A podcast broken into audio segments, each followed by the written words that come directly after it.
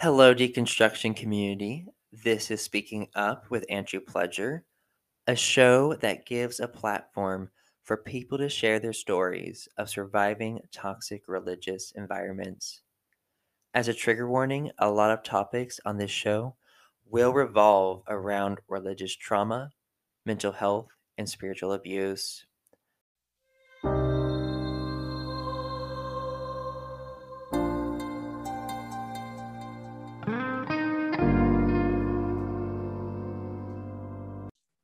Hello, everyone. This is Speaking Up with Andrew Pledger, and I am super excited for today's guest. I've been looking forward to it for a while. Today, I have here with me uh, David Hayward, also known as the Naked Pastor. And David Hayward, he was a pastor before turning to art. He he's known as a naked pastor because naked meaning being vulnerable, and his cartoons challenge the norms in religious spaces. And um, these cartoons are more than just drawings, but art that inspires, provokes, and starts conversations. David also creates contemplative paintings and charcoal drawings, and he enjoys engaging in conversations around deconstruction, freedom of thought, and spirituality. Thank you so much, David, for coming on the show. Thank you, Andrew, for having me. And hello to everybody out there. yes. And so, as we get into the interview, usually, you know, this is about people's personal stories. So, I always mm-hmm. want to start from the beginning. And so, the first question is What was your childhood like regarding religion? Yeah. So, I, I grew up in a um, pretty uh, conservative, I'd say Christian household. We weren't loyal to any one denomination, although I was baptized Anglican. I'm in Canada, so uh, Anglican, which would be equivalent to your Episcopal. And, um, you know, was circumcised on the eighth day by a, a Jewish rabbi. Maybe that's TMI. Uh, grew up in all kinds of different churches because um, we moved around a lot. So we were never really loyal to one denomination. And there were many Sundays we didn't go to church or whatever. And, um, but my, my mom and dad, I, they were saved at a Billy Graham crusade before I was born. And, you know, uh, that was sort of the flavor of our, my religious upbringing. And then we ended up all, um, when I was a teenager, going, started going to a Baptist church. And that's when I full on dove into the deep end of, of religion, Christianity, evangelicalism. We switched from there to Pentecostal and, and so on. So that's that's my my upbringing. It was just constantly, it was in the air, religion, Christianity, evangelicalism, it was always in the air. But it was when I became a teenager that I, you know, was all in. Yeah. And so, were your parents very adamant and strict about their faith, or what was their stance towards it? Um, I don't remember that. Uh, it was more, um, you know, they were good people, upstanding citizens. My dad was a cop, um, and very traditional, patriarchal, old school, um, and uh, you know, um, I grew up in, I, I would say, a, a very strict household. Um, and I was the oldest of five kids and uh, still am. That never changed. And uh, just, you know, I was always grew up feeling responsible and, um, you know, always wanting to be a good person. And, uh, you know, in, during my teen years, going, getting into youth group and all that, it sort of hammered that home, really. Yeah. And so, did you feel like you had generally good experiences um, in church growing up, or were there some negative, or was it a mix of both? How was that for you? Uh, I'd say it was uh, mostly positive. Um, I mean, what I mean is, I enjoyed it at the time, but looking back, I can see where I was being um, shaped or molded or influenced or um, oppressed or you know all those kinds of things looking back. At the time i didn't feel that. Of course many of us don't. We feel you know like this is what you do. And uh, so at the time, you know, like in the Baptist youth group or the Pentecostal youth group, it was fun at the time. But looking back, I can see how I was being uh, my my true authentic self was being um, corrected and and shaped and molded and you know oppressed and all that. So I'm sure that's the way it is for most people. Mm-hmm. And so, what are some specific examples as you look back of them oppressing your authentic self? Uh, well, some of the some of the funny ones are when me me trying to be funny and um, you know wanting to get everybody to laugh and you know being corrected or or whatever. Um, you know i we canadians have a pretty funny sense of humor and and um, we can be a little bit dark and maybe a little bit crass too but um, you know i i enjoy making people laugh and being the life of the party or the clown in the of the classroom or whatever and and uh, that was often uh, corrected. Now that i'm an adult i i'm i can be the clown and nobody can stop me. Yes i love it. Um and so i know you know you ended up being a pastor so i'm just curious you know mm-hmm. what led you to do that? And how long were you a pastor? And really what started that deconstruction journey also? Yeah I was a pastor for uh, about 30 years. Um, and I sort of fell into it by accident. I originally I, I, went to Bible college. That's where I met my wife Lisa. She's from the states, and um, we went from Bible college to seminary, uh, where I was studying New Testament. And you know, I took all the Greek and all the Hebrew and all the Aramaic and all the theological French and theological German and you know, you name it. I was headed to be a New Testament scholar and uh, studied under Dr. Gordon Fee, you know, textual criticism, blah, blah, blah, blah, blah. So I graduated from seminary. Um, I needed some pastoral experience. So I, I assisted uh, in a big Presbyterian church for a bit and then uh, went to um, University of Toronto to get my PhD in New Testament. But um, after my first semester, uh, Lisa is, is, expecting a child, and we could no longer sustain the financial burden of me and my PhD studies.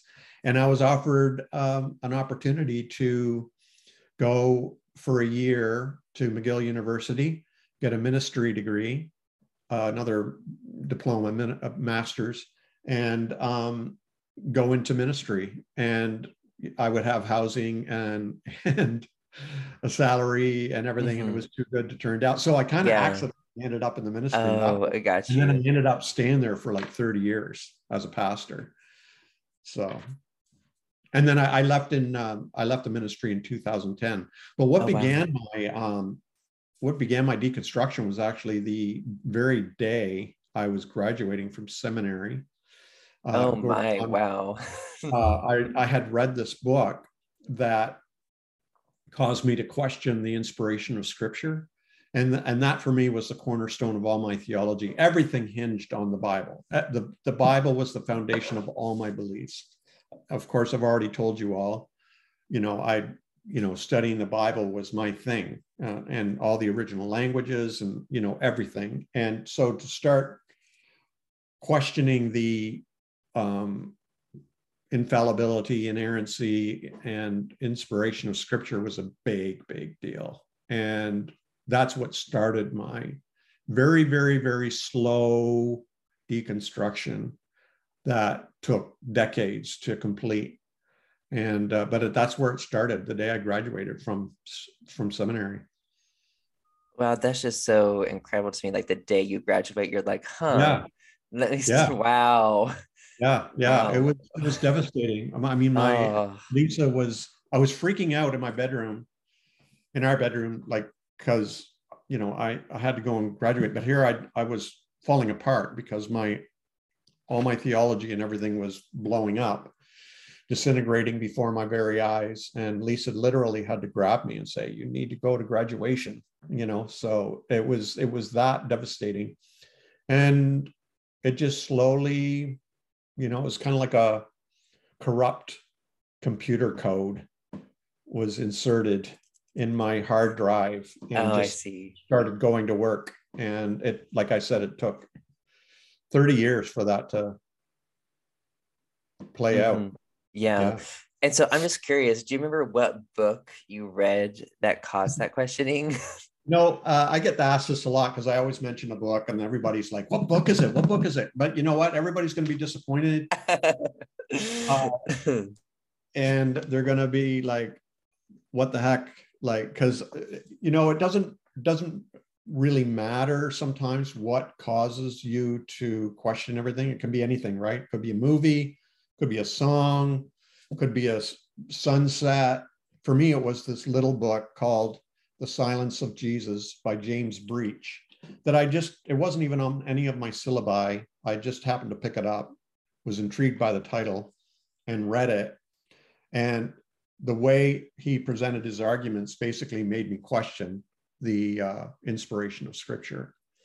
And uh, yeah, that's what I don't I don't even know if you can find the book now. I mean, once in a while I'll look mm-hmm. for a used copy, but they're hard to find. And it wasn't a that didn't make a big dent in the theological world, I don't think, but it did in mine for sure. It was huge. Mm, okay, yeah, that's interesting. Um, because I know every single you know deconstruction journey is different, and I guess for me personally, um, you know, experiencing religious trauma um, in the fundamentalist movement in America, I guess I was. It's interesting because when you start deconstructing, I think a lot of people don't actually realize you're doing it until you become very serious or research more about what you're doing. So, I mean, I've really been, I'm 22 now, but I've been deconstructing since I was really 17, I guess.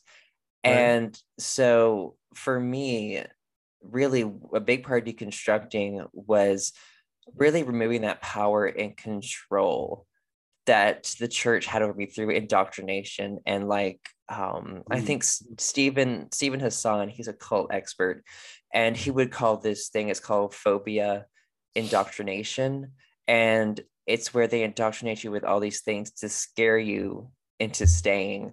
So like for example, like growing up in church, I was always told like, you know, if you leave our denomination or you leave church, like you're gonna live a terrible, miserable life. You're gonna fall into um, drug addiction and alcoholism, just all these things. So there are all these beliefs, personal beliefs really that they have that they scare you with. And I think another thing with indoctrination is that um, me, I guess, figuring out like, okay, like there are a lot of things claims in religion that like can't prove or disprove um really. It's just kind of like up in the air.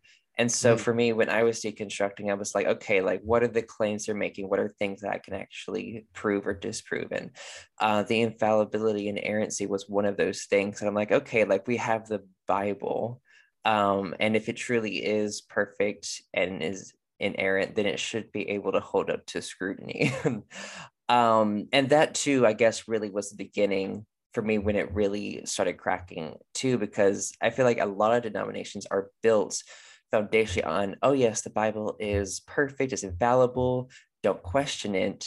And I think for me, like I specifically just started researching books that could walk me through, um, I guess you would say, um, issues or contradictions um, in the Bible. And like there was, I think I have the book right here. It's called All That's Wrong with the Bible. It's by Jonah David Conner, but it was just it's, it's a small book. It's just kind of like a guide to help um you and like I don't agree with everything he has in the book, but he has a lot of legit things. And really like when I read it and I looked through my Bible myself, I was really like shocked. And I can like relate to your feeling like it just shakes your world. and I was just like, yeah.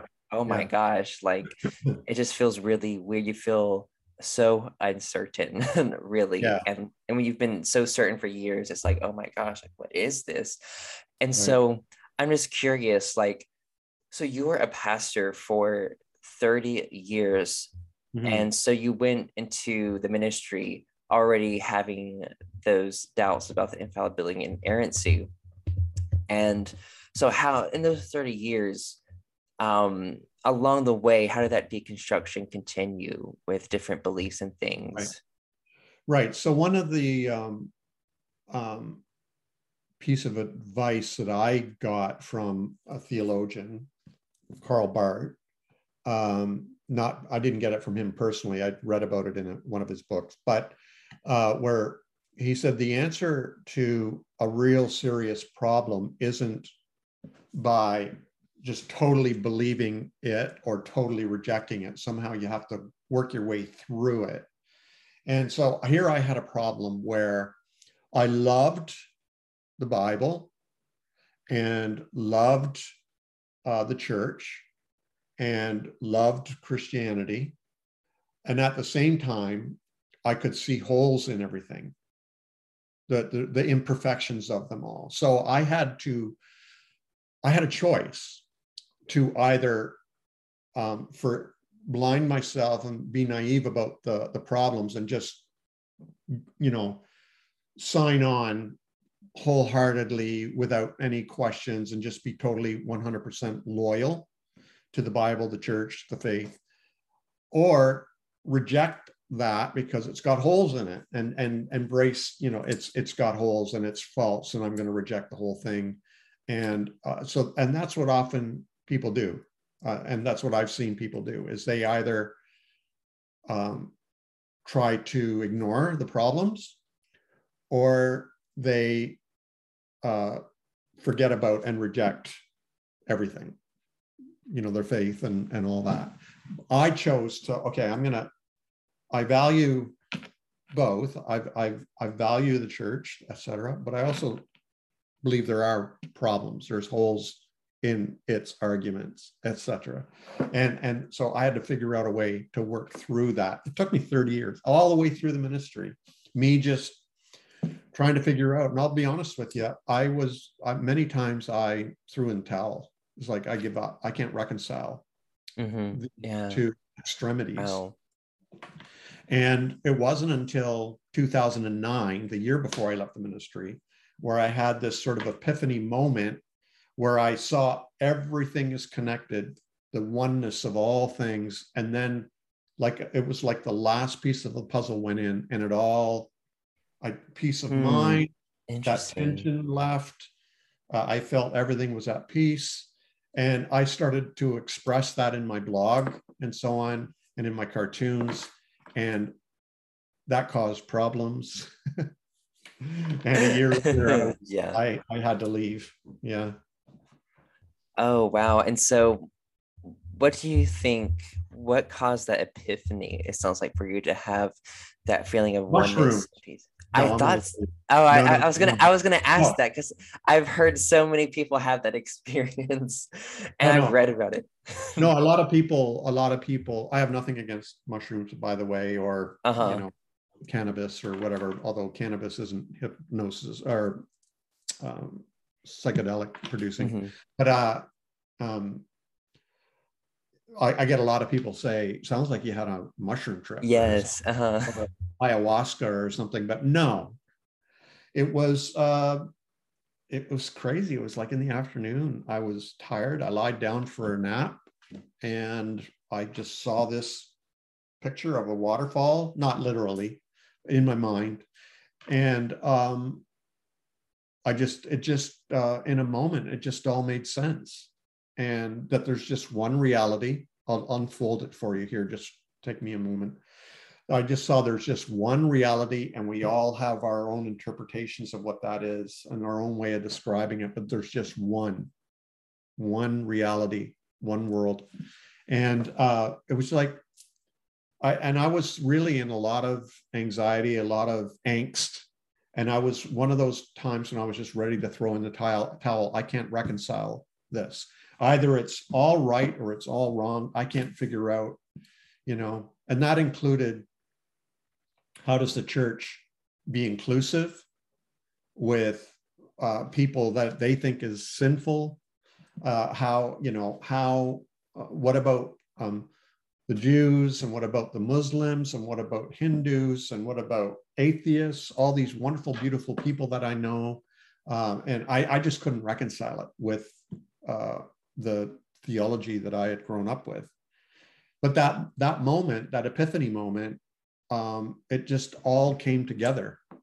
That is one reality with all of our different interpretations of it, but we're still all part of that one reality, that connective, that connectivity. And um, yeah, peace of mind never left. It's beautiful, and I love it. And that's how I see the world. And um, but it it uh, caused me to have to leave the ministry about a year later, and um, and and so I I focused on naked pastor full time. I'd been blogging already for five years, but I decided to see if I could do it full time, and it worked. Yeah. Oh wow, that that's so incredible to me to hear about that experience because you know people don't have to take mushrooms to have that experience. It's a lot harder to have that experience without mushrooms, with the fact that you did is pretty incredible. And it's just really interesting to me because, you know, um, you know, I've been getting into psychology and I'm planning to get my master's in it. And I really like, I love Carl Jung so much. Yeah. I don't know if you've read any of his stuff. Oh yeah, uh, tons. Uh, oh yeah. yes. Okay. So that's interesting because once I actually learned more and more about him, I really like I guess what caught my attention about your artwork is um Sophia. Um yeah. that feminine energy An- that, anima, that, right. that yeah, the anima, the archetype of that. And I was like, yeah. oh my gosh, like that's his because like yeah. most people who are not knowledgeable about that would think, oh, well, he's just drawing something. But for me, I was like, oh my gosh, like that's represents something in his unconscious and his like it's well, just I write that in my introduction actually, and I give you did. Oh, really? Okay, I didn't know that. Okay, absolutely.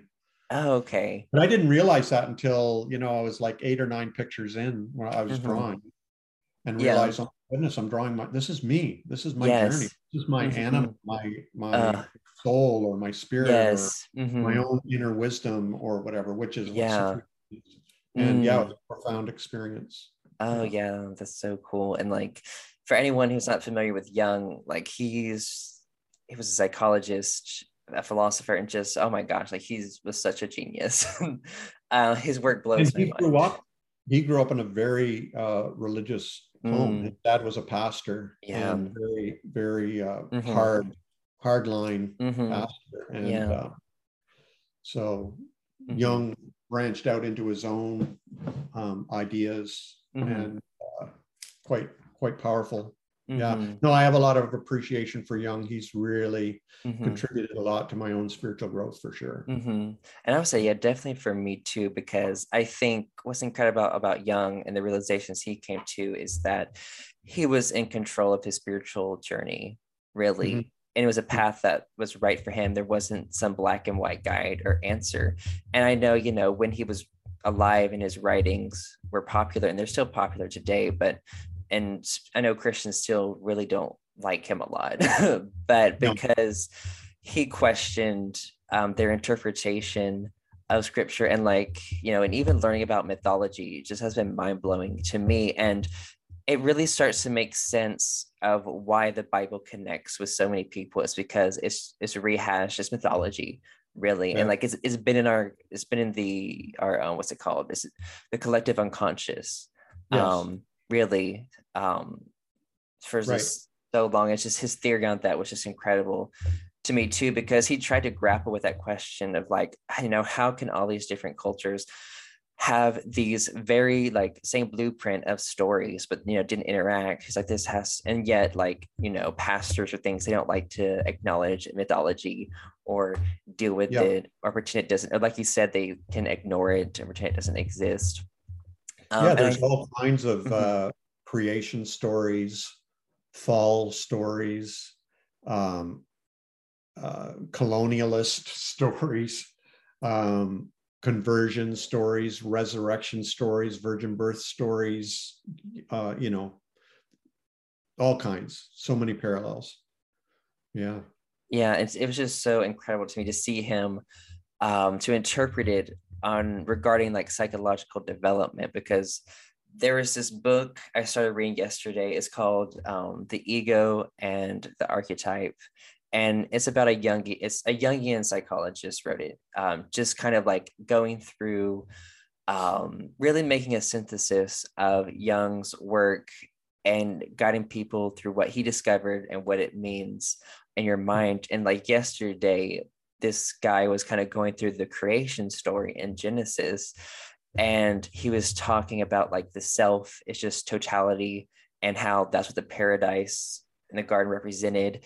And then when the ego separated from the self that's kind of like represented how like so the self is god the ego is like kind of i guess you would say satan in that story leaving and you know you're aware of i guess you would say morality and you have that knowledge or that awareness of like the opposites of good and evil light and dark and all those things and it was mm-hmm.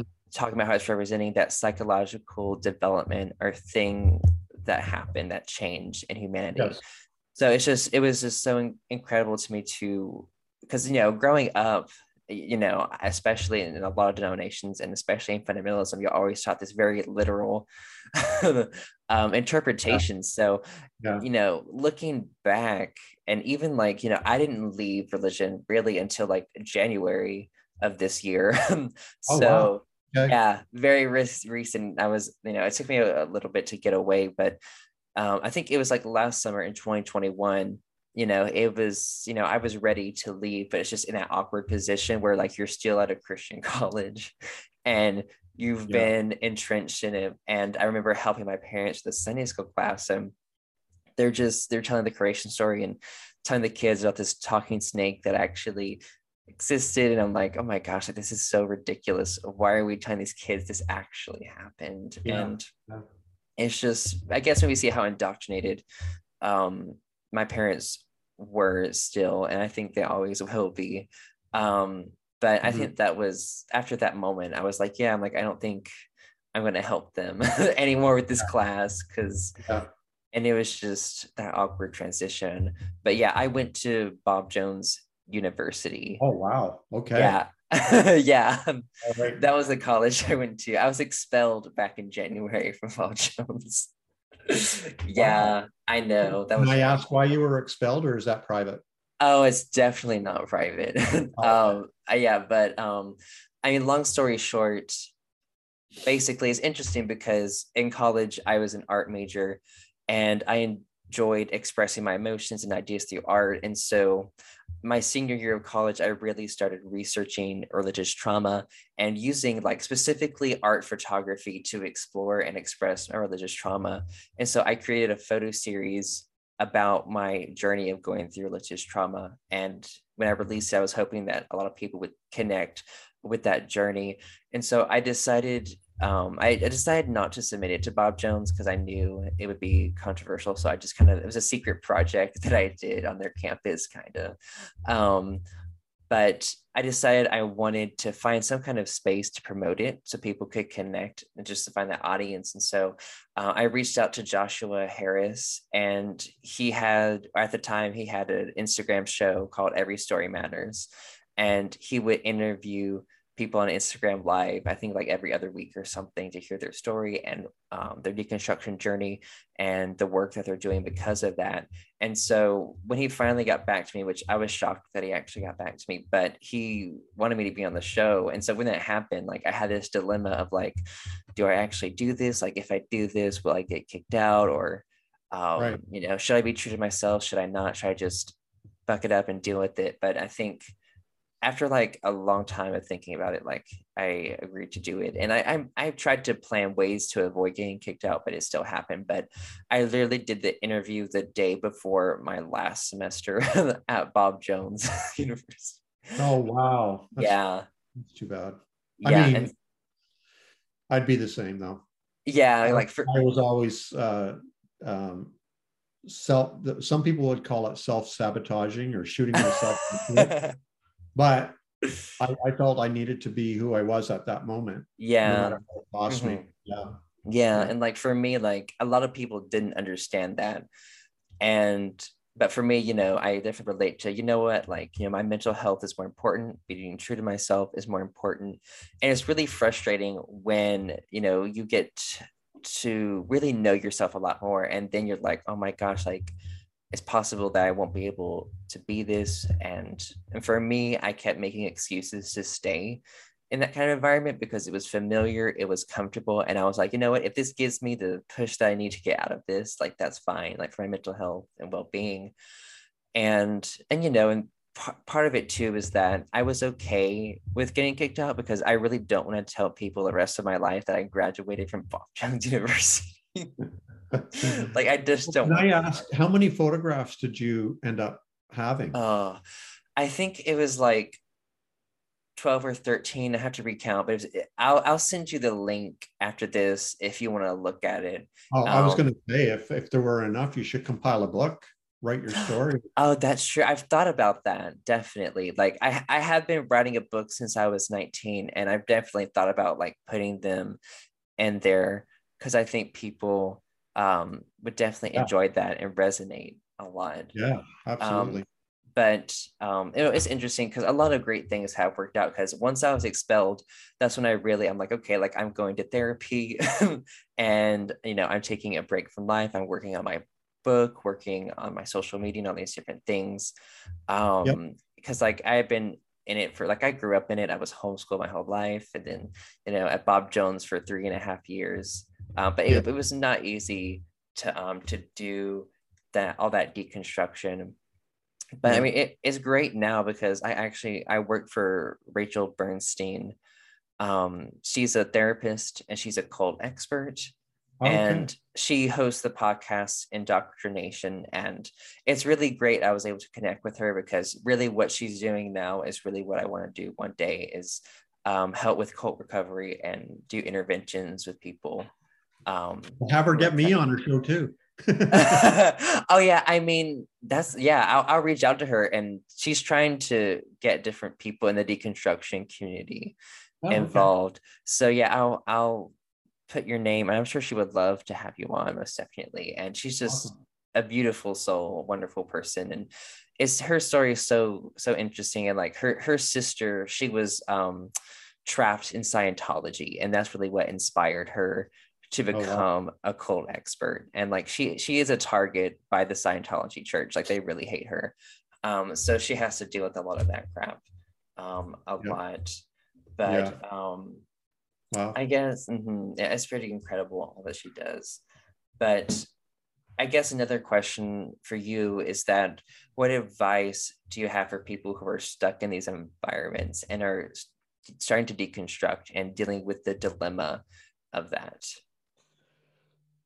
Well, number one is safety. I always, no matter if you're coming out sexually or gender or uh, spiritually or whatever, um, number one is is safety. I I'm always encouraging people to come out in whatever way, but there- there's always a disclaimer. However, make sure you're safe. Like, don't pressure yourself to come out if it's going to endanger your life or your family or if if you know you might lose your job which you don't want to lose your job.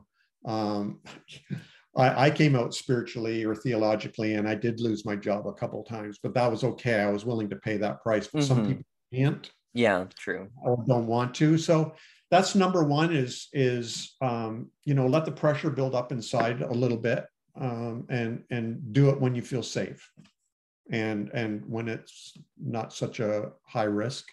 I mean i've quit or been fired and put in very vulnerable positions as a husband and a father to little kids. And they were scary times and i wouldn't want to wish that on anybody. But um, i always landed on my feet and um, thank goodness for that. But that's number one and and the other one is um, you know you you can decide how to deconstruct like that that's what i'm always telling everybody. It's up to you how you do it. You can you know come exploding out of the you know telephone booth and expose yourself to everybody all at once. Or you can just sort of let it leak out a little bit at a time. It's it's totally up to you how you want to do it. And so um and then finally let that be your goal is i'm looking forward to being able to free be feel free to be my authentic self. And your authentic self will find a way to get there because your authentic self is screaming to come out. So um and and it'll find ways if you are consciously open to that. Um and and so if you're consciously open to being authentic eventually uh, you'll you'll get there i mean i feel like i'm pretty authentic um, although i have a ways to go because i'm still aware of the um, attacks that i will get. I worry about my mm, family yeah.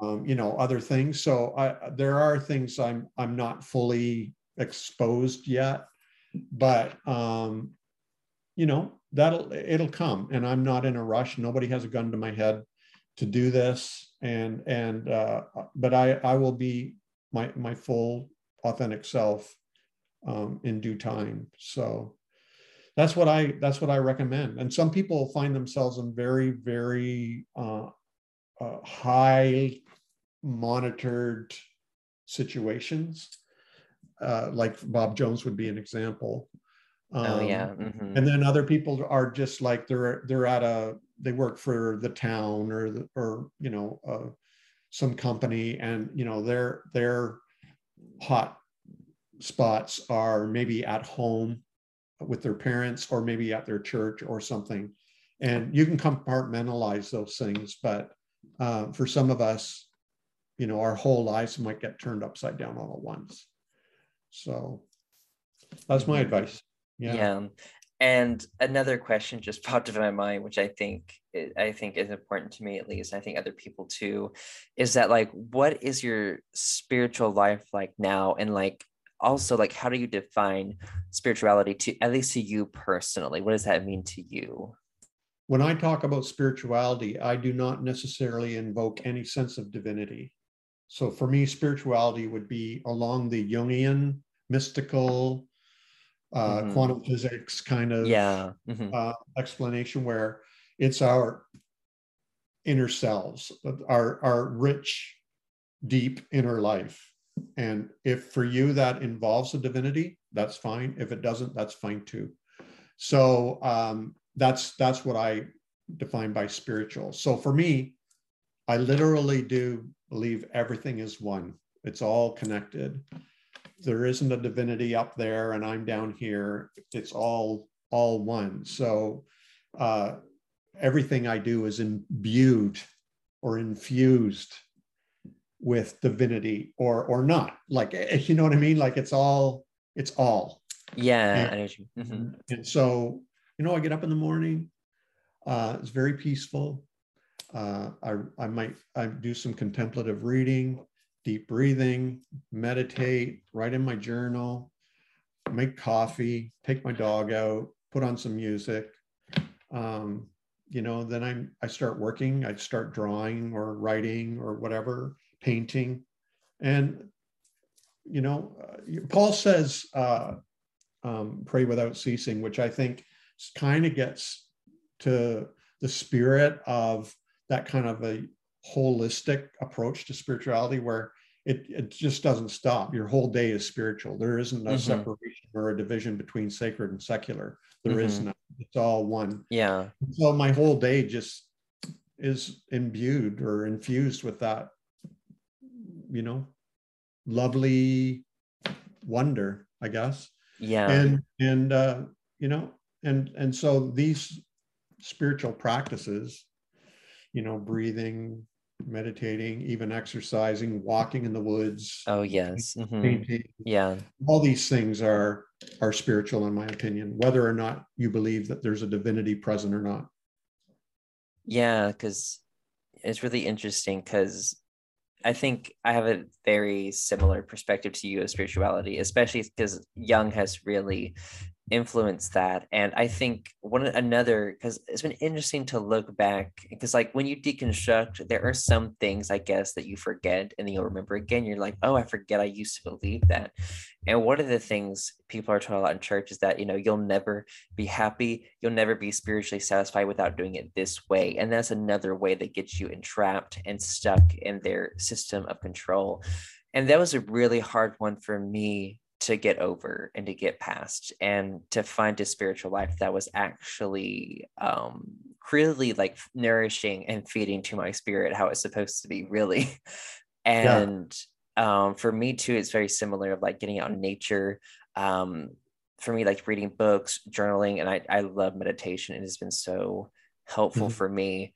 Um, and I mm-hmm. think there are, I know there are some people, it's harder for them um, to get in touch with themselves because people, I know there are some people, or a lot of people really, that are scared to be alone with their yeah. thoughts yeah. and who they are and deal with those things. A lot of people try to avoid themselves um, through different things, but you know, I think I'm more of an introvert, so I guess I just find that um, more easily to be introspective and to deal with myself. And like, yeah. not gonna lie, there have been times when I isolate too much and it's been unhealthy. So like finding yeah. that balance in life yeah. of everything was definitely. Yeah. I'm the same. I'm I basically live the life of a hermit, but I'm okay with that. And when I want to see people, I really want to see mm-hmm. people. I do. Yeah. Mm-hmm. But uh, you know that that thing you what what did you call that? Fear indoctrination or oh um oh it's phobia indoctrination and it's phobia basically mm-hmm, yes. You know that's not just a religious thing.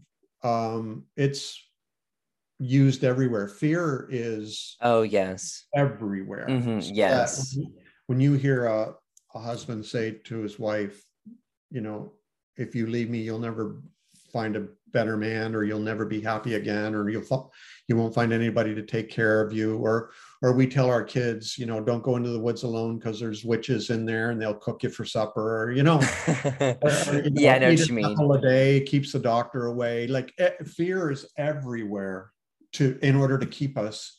And often it's good intention. They want us to be safe. And and a lot of religious leaders and religions it's good intentioned, well intentioned. You know, mm-hmm. if you leave, you're going to perish.